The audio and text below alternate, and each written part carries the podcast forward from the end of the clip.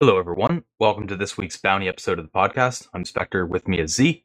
In this episode, we have quite a few topics, including some stanza smuggling, HTTP3 connection contamination, a Sophos firewall issue, and more.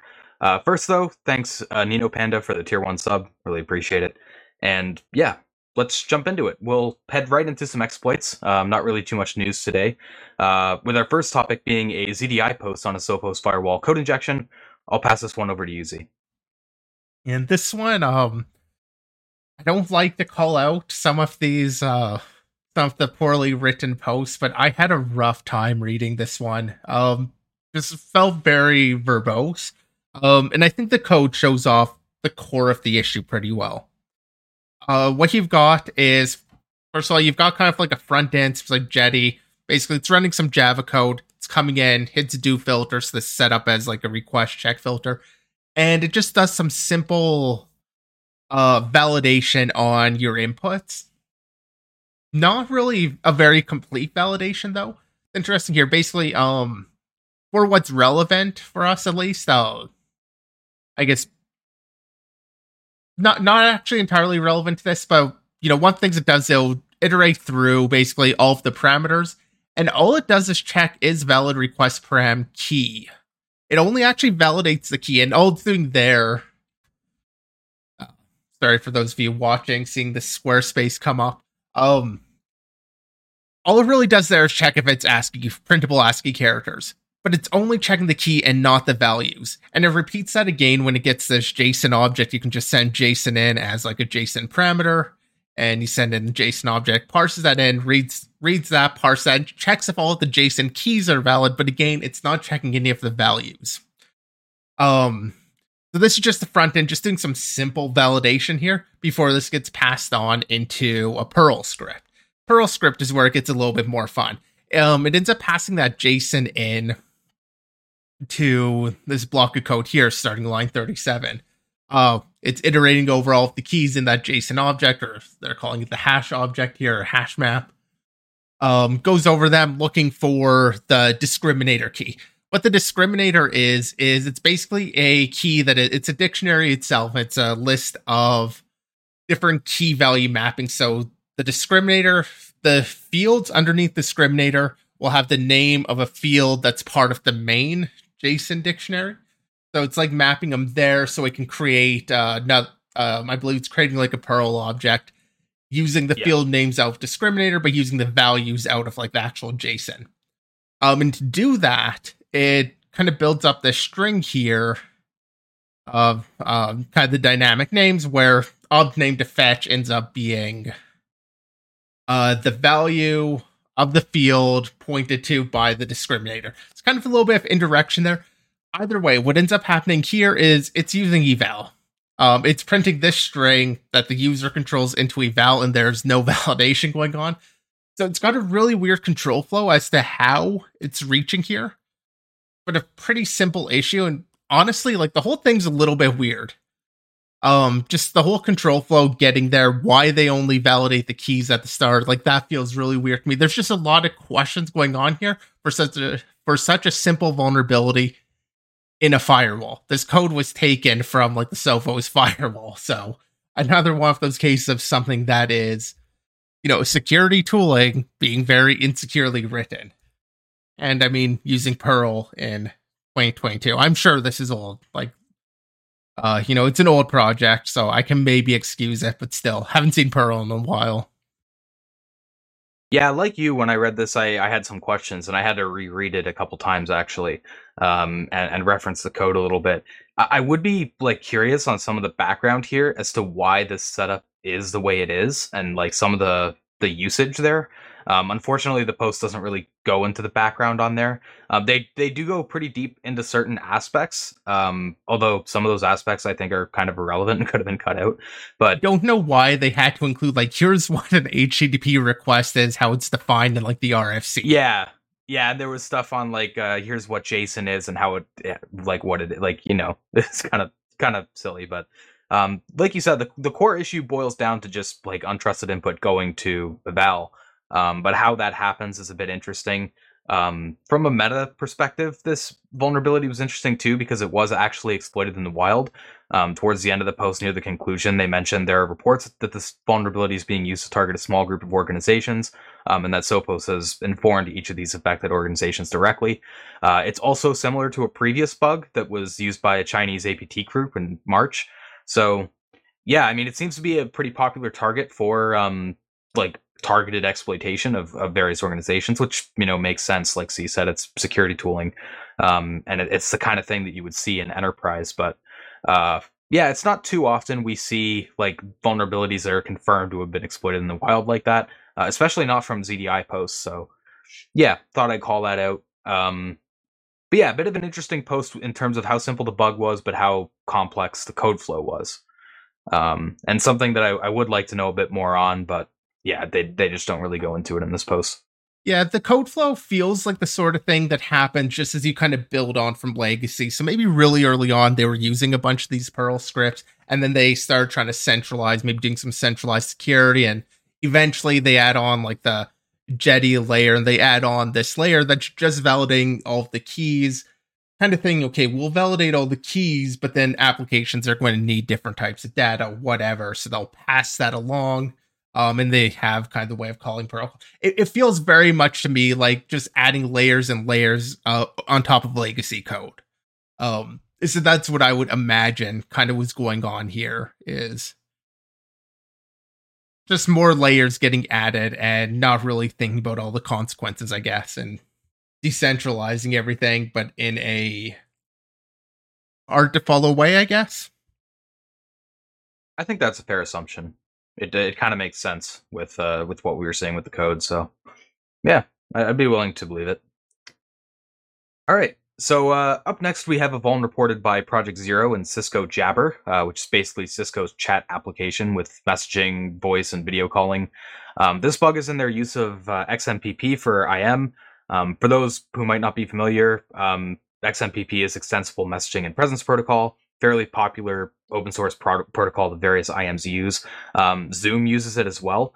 The last time we covered XMPP on the podcast was May 30th on episode 149, uh, just before we went for our summer break.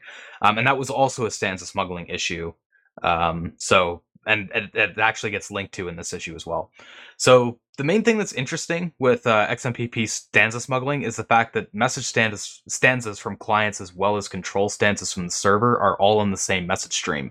Um, and clients have full control over the XML and a body tag. So the idea of stanza smuggling is to smuggle control stanzas to a client um, or to the server, which is done by taking advantage of parser differentials, for example, um, and in this case, the bug comes from Cisco's modification of the Gloox uh, library for parsing the incoming stream, particularly the close tag um, functionality. In the upstream Gloox version, at the start of close tag, it would check if the tag was stream or if the prefix was stream. In that case, it would just return true. Uh, it was a very simple um, code block. Cisco's version, though, they add some code in there where they'll create a new tag uh, and set it to the root. And the most relevant addition there is um, they they do this call to cleanup, um, and they try to clean up the m delete root. Um, and that cleanup routine ends up resetting the parser state. So any XML tag after that point will be considered the root of the next stanza. So if an attacker simply sends a stream tag to cause the parser to reset, they can just smuggle the custom stanza in and, and get it processed. Um, in the report, they give an example payload that could take advantage of this to add an arbitrary contact on behalf of the victim user and hijack their contact list. There are some other things that can be done as well, including taking it to code exec uh, with enough work. The Zoom bug we covered on episode 149 actually did this, um, which they link to here as an example of what can be done. Um, there, I think they took advantage of the stream error tag with a revoke token tag to create a cluster switch tag, and that would basically just allow them to MITM the communication between client and the server, um, which they would use to serve up a malicious update.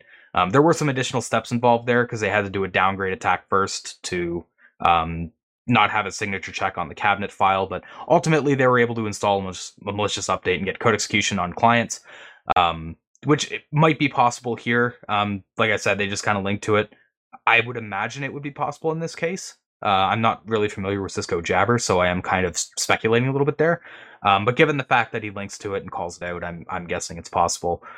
but yeah, I mean, basically, it just comes down to bad like code being added by Cisco, not being aware of the cleanup call and its implications. Um, I, I, don't think it's necessarily that they weren't aware of its implications. I think it's more the thought of not thinking about injecting it into like the middle of a message because it seems like that's an intentional modification. So like they were aware of exactly what it did. They just weren't thinking about malicious messages.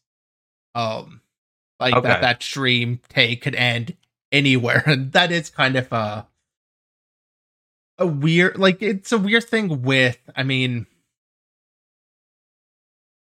XML generally pretty freeform. You can do whatever you want, but you know, developers often think about everything being fairly well formed and like what they're actually sending to it, not necessarily about all the ways somebody could modify and like, you know, what happens if somebody sends this one specific tag somewhere we're not expecting it, you know, things break.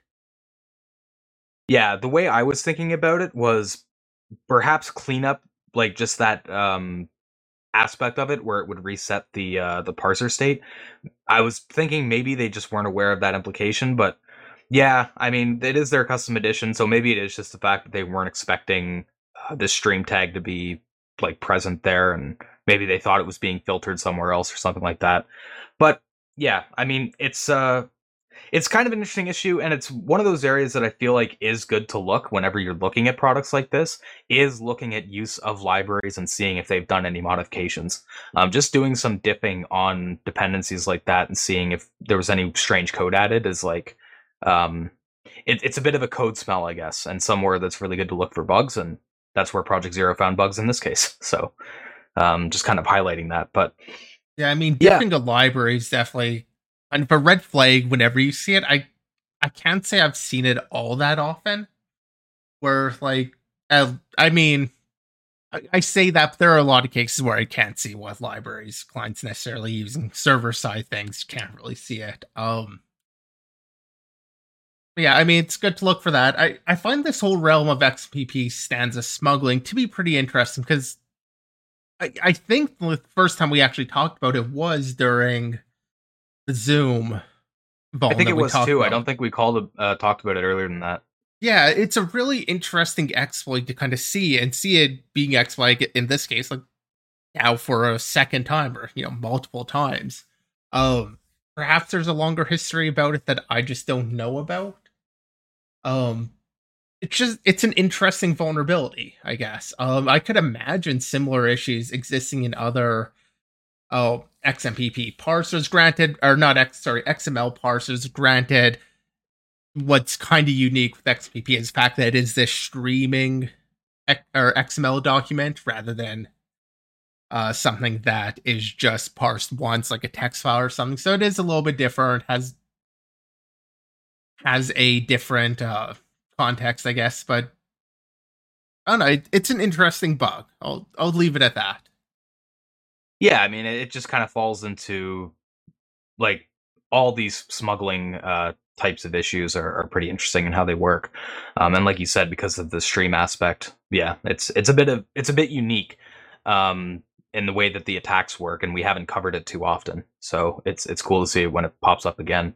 Um, so recently, like you said, it's you know, I mean, it's been a couple months, but for our podcast, it's been like it's been like just a few episodes. episodes. Yeah. Yeah.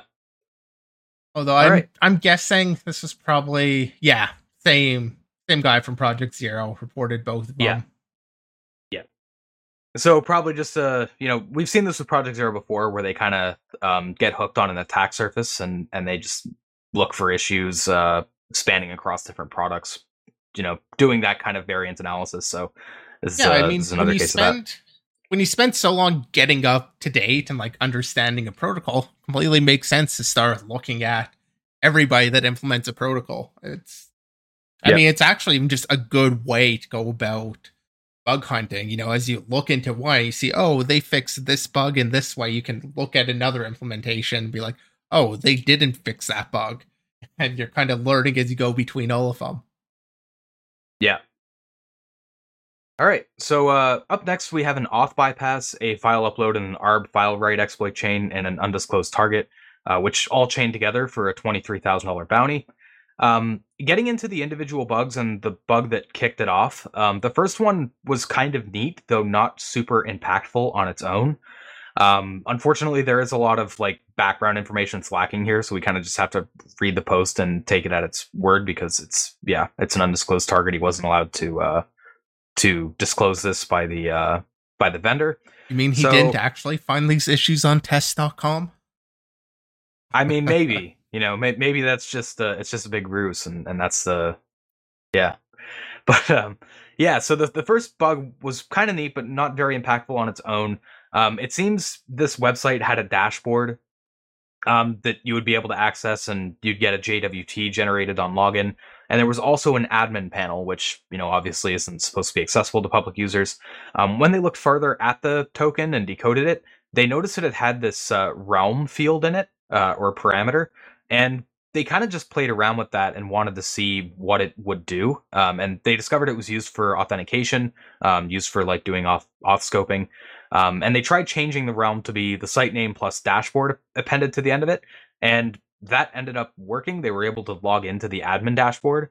Um, now So- the company rated this low impact because it was kind of just the being able to access the client side rendering of the admin dashboard. It didn't really expose any of the sensitive endpoints yet, so there was like further vulns needed, which I'll go into in this post. Um, Yeah, so so it I sounded like wanna- you wanted to say something though. Yeah, I do want to jump in there. Uh, how we found that realm basically just came down to actually finding that dashboard, uh, finding the app.js file, I believe it was. Double check there. Yeah, I think he Um, called out found it in there. the, uh, yeah, the J- and yeah. that's where he was able to find like the list of realms, including the test dashboard one that he used. He didn't like brute force it or just guess it, but it was exposed kind of through the JavaScript of that that it was using JWT and it was looking for this realm. And I thought it was really interesting that it was using that realm. I tend to mostly just see permissions being done through scope and the API and everything um, for this application was just looking at the scope for it to have the appropriate scopes defined, not having the right realm. So I thought it was interesting that just that UI aspect ran using the realm, and odds are he would have been able to kind of fake this and get the same level of access with uh without the JWT. Because I'm assuming it just validated on the client side. Uh, just check, you know, is it signed and all of that, and that's although in fairness, he did get a three thousand dollar bounty just for that aspect. And I think what's interesting there is actually how he got it generated, being that this login API endpoint um just took Realm as the parameter. Which just feels like something you probably shouldn't be doing. Like that shouldn't be something a user arbitrarily controls if you're going to be using Realm in the first place. Um or at least it should do further validation to make sure you're supposed to have access to that realm if you're going to use a realm. It feels like a needless feature if they're not even actually validating the realm when they create the tokens. Uh, so definitely a sign that something's going off or something off. Uh, yeah, something's a little bit off with this application. I'll let you keep going with the other issues though. Yeah. Um, so he was able to get the client side rendering of the admin dashboard, but he tried using um, this upload endpoint, which was used for being able to upload files. Um, but that didn't end up working because he didn't actually have the uh, the proper privileges to be able to access that, and there was also no other sensitive information there. So the impact was relatively low. Um, so he started looking for some other issues. That's where the auth bypass comes into play, where um, they were playing with the uh, the headers um, and the request to the admin panel. Um, particularly the the auth header is is where he focuses on here. Um, so there they would send the the bearer and the JWT token in there, and kind of thought like, okay, what if I just remove the bearer from the auth header? And that ended up working. They were able to remove the bearer and. Yeah, they were able to get 200 responses from the Yeah, privileged so- endpoints. He did that with a Little bit strange. Not necessarily. He didn't necessarily think to try that. He fuzzed it, and it gave him that. Yeah, but it's kind of an interesting bug because like I can't even really speculate as to what's going on there and why that works exactly. Yeah, I've got no Um, idea. Yeah, that seems Um, like uh, way too easy, but Like, unless the only thing that even comes to mind, well, I mean, some sort of fail open, you know, doesn't get the right setup but then you'd also maybe expect that to work with like a random string being sent in, which perhaps Yeah. it did. Um, it's not explicit about that.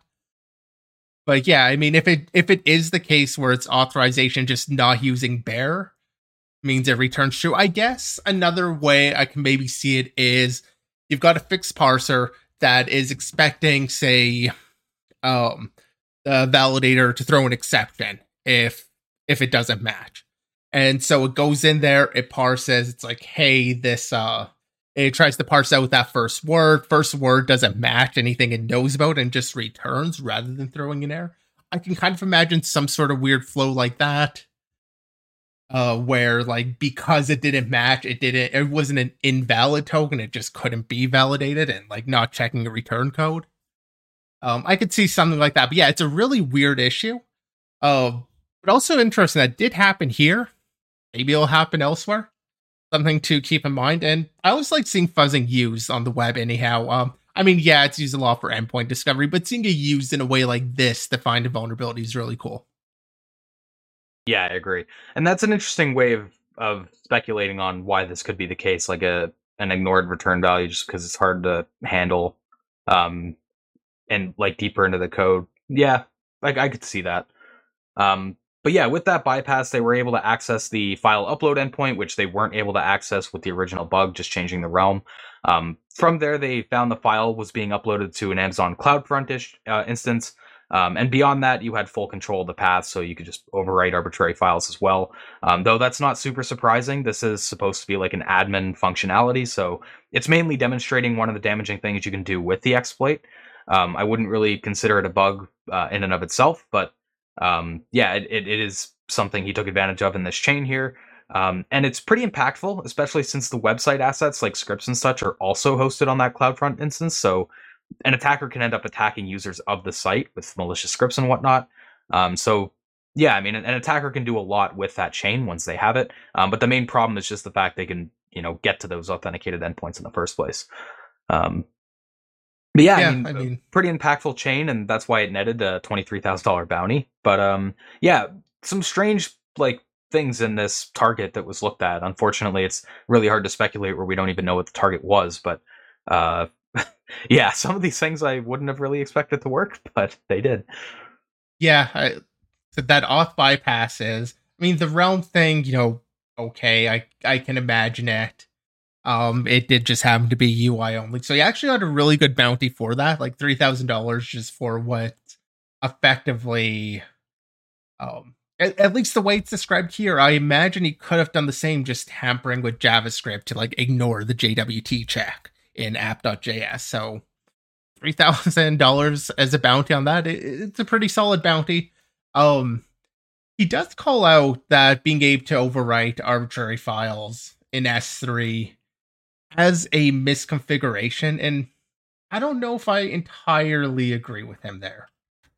Um, that feels a little bit more just like a feature you might want to harden it, but not necessarily a misconfiguration when you don't want because sometimes you need to overwrite files. It's a file store. Some files update. It really depends on your usage as to whether or not you're going to need to overwrite or not. Um, know, if you all, if say every deployment goes into its own little subfolder with a hash name or something, okay, maybe maybe you don't need to overwrite anything. But I don't know. I mean, he calls that out as like this default vulnerability in S3, and I don't entirely agree there. But I don't know if you have any opinion on that.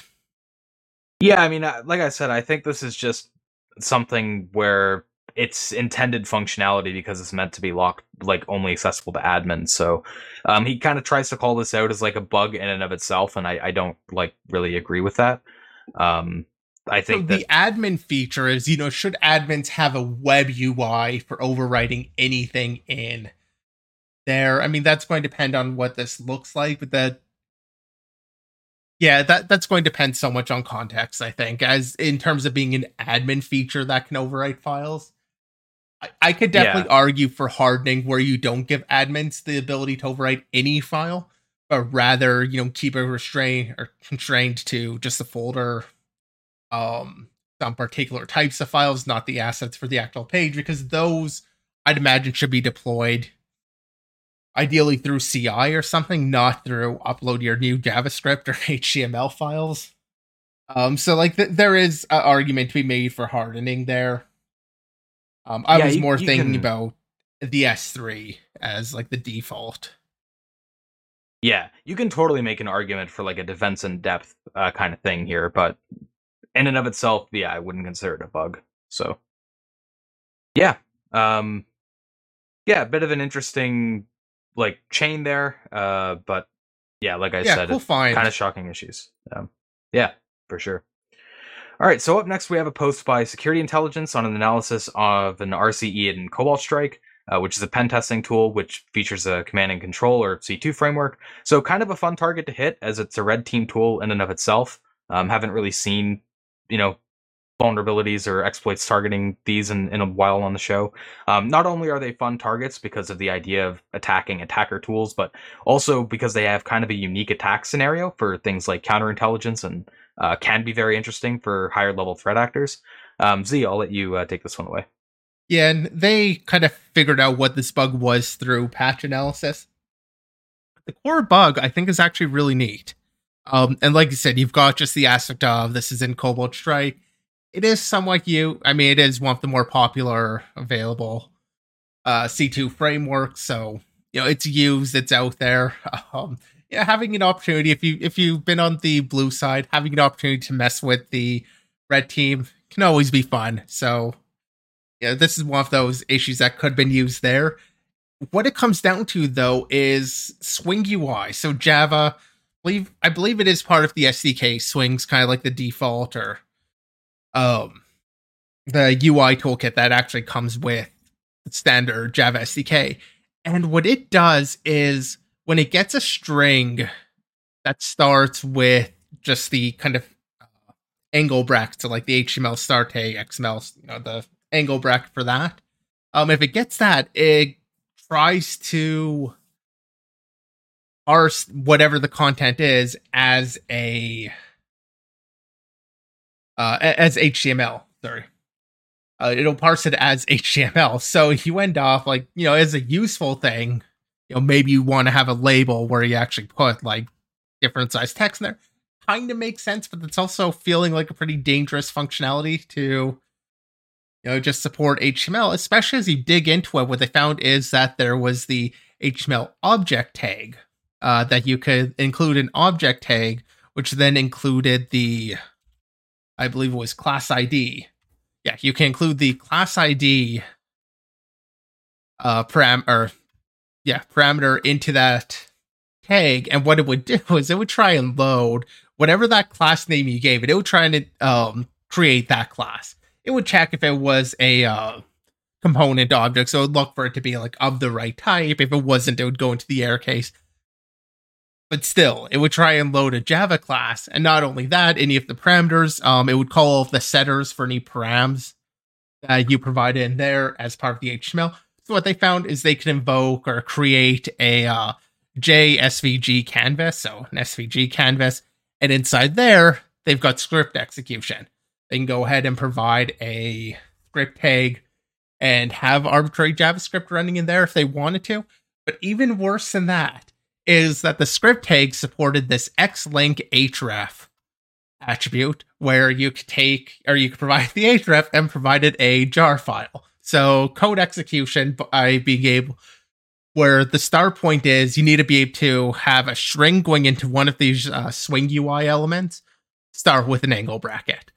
That's the only requirement. And as you can imagine, a C2 framework, it's going to be trying to display a lot of data that comes from the compromised host or where you're running, uh, where you've got the implant on. So The definition of untrusted, basically. yeah. so what they talked about is like you could say modify the memory of the uh, beacon itself, or you could have like a process running on your system that has that looks like HTML that it'll parse. Just that's the process name. Um, you can do things like that. So there's a lot of ways you can get access to just executing code. And the fact that it supports just straight up like running a jar from basically nothing, like, yeah, my label definitely needs to run a jar file. Um, just kind of a crazy path, the way it kind of reached through and got into everything there. Uh, great bug. I mean, it's always fun to see these bugs in the security tools because you think of security tools as hopefully being secure, but time and time again, you tend to see that, you know, maybe security professionals aren't the best at writing secure code, or maybe nobody's good at that. I don't know, but um, I think that's the right answer. Nobody's good at it. Yeah, definitely a fun bug though. I I really like this post. It's just fun to see those issues uh pop up here. And something I'd like to call out too is not only is it kind of a funny flow and how easy it is to exploit and the fact you can get code execution so easily off of it, it's also one of those things where it's going to be like 100% reliable. Um, you're getting code execution through you're not you're not using memory corruption or anything with this. This is like a higher level issue where you're going to be able to get reliable exploitation of it. And I want to call that out specifically because in this blog post they mentioned the counterintelligence aspect and stuff like that. When you're doing counterintelligence, like not alerting the, the other side that you're doing it is a pretty important aspect of that. So an exploit like this, where you have like 100% reliability and it's so easy and so effective, um, that's like that's like a gold mine for for that kind of scenario. So yeah, that makes it uh, an extremely cool exploit chain as well. Yeah, but although yeah. um I don't know, I I know it's used a lot on like the red team, so being able to compromise somebody who's doing a red team engagement is one thing. Um I can't imagine a lot of like nation state actors are really running with uh Cobalt Strike. Um you never know. never know. My imagination tells me otherwise, but I don't actually know. I'm not involved in that way. I don't have insight to it. So who knows? Maybe you know they what? are all running Cobalt Strike. Uh, but that is kind of the one place where I'd say it is a little bit mediate, but still attacking red teamers. You can still find out about plenty of vulnerabilities that way. Um, you know, oftentimes they're going to be aware of at least some vulnerabilities, either from engagements they've worked on or access to. It's a place to pivot. Like it is a high value target. I wish I could point exactly to like uh, evidence or whatever, but I feel like a long time ago, back when we had Anti on the show, we had talked about a nation state actor using Cobalt Strike. Um, I feel like it was detailed in a uh, in one of the threat intel posts that we covered at the time. Um, uh, but unfortunately, I... it, was so long ago that like it, it's ringing a bell in my head, but I can't like point to it. So yeah, perhaps. I mean, yeah, we haven't had him on in a long time, so that would have yeah. been a pretty old episode. I mean, yeah, it's, my, it's my memory might be it's... failing me there, but yeah, I I feel like there has been cases of nation states using Cobalt Strike documented in the past. So, yeah, um, I mean, I I don't have any proof that it's definitely possible. Um, in all honesty, it is a possibility. My imagination likes to assume, you know, they're going to be you know, doing all the cool hacker things. But in reality, yeah. oftentimes, go with what works. Let somebody else go maintain it for you. Yeah. Yeah. Yeah, exactly. Path of least resistance. That's the favorite path. All right. Um, so we'll get into our last topic here, which is a research post on uh, HTTP3 by Portswigger. Uh, and it talks about connection coalescing and how it can be dangerous, especially when paired with first request routing, which I think we mentioned before. We've um, covered, we've, we've covered a lot of. Po- yeah, I thought so. We've covered Portswigger quite a bit, so I figure we would have covered that. Um, but anyway, yeah, it's a bit of a shorter research post, just kind of um, bringing awareness to it. Um, Z, I'll let you uh, take this one. Yeah, so as I mentioned, we covered this once before, and that was when talking about browser powered desyncs. I think it was our first uh, web app episode back, um, or back from the break uh, because that came out during the summer. Um, where in his post there he talks about this first request routing, which is basically um, you know, if you're familiar with like HTTP pipelining or just any time where you can kind of end up having multiple requests sent one after the other without actually closing the request in between. The assumption, or by some servers, not all servers, the vulnerable assumption that can be made is that the first host in the very first request sent is going to be the host used for all of them. So it'll you know, see, okay, we're going to host a.com and it'll open the target there and just forward everything you sent through and not keep validating the host to make sure it's actually supposed to go to a.com. Um, and so what's going on here is with HTTP 2, they introduced connection coalescing, which lets them reuse the single HTTP 2 request for going to different websites. Um, as long as they resolve to the same IP and the certificate used for them is valid on both of the host names. Uh, so what they call it here is like a potential problem then is so let's say you have your setup where you have a their example is star.example.com so wildcard example.com uh, certificate valid for any of those subdomains um, and you might have say admin and wordpress so have xss on wordpress suddenly you can take advantage of this coalescing to send a request into the or over to admin um, and kind of do these cross domain attacks because of things getting coalesced. Um, if you also, sorry, uh, combined with that first request routing. So if a connection gets coalesced plus it does the first request routing, um, this would be a way to actually kind of take advantage of that. Um, it is mostly theoretical attack at this point. I don't think he calls out any like actual instances of it. Just like it's something to be aware of now that it's also introducing this ability to coalesce request two different domains on that as a way of attacking other domains. Um, which is a cool attack, but does rely on having that one fundamental vulnerability in the front end proxy. Uh, but still kind of neat to see an attack that does cross that barrier, going across different websites. Um, so as the example they give an XSS on WordPress of make a request so coalesces with the secure domain um, and have you know your XSS actually start accessing and be able to inject scripts on uh, running within the secure domain or admin domain context. Um, full attack thought, but yeah, mostly theoretical at this point. Still, I think something good to be aware of, and as is the case with some of the other Portswigger posts, something that might become a lot more of an issue and more prevalent in the future, even though it might not be at the moment. Um, especially with HTTP, it seems like they are gun ho on putting in all these like shiny, interesting features that like nobody realistically cares about. And the browser that, devs like, care. yeah, um, sure. The browser and I, keeps them in in work, I guess. I guess I should also mention uh, this is HTTP three connection contamination the key thing there is um, HTTP 2 requires the IPs to be the same. HTTP 3 removes that requirement. Yeah.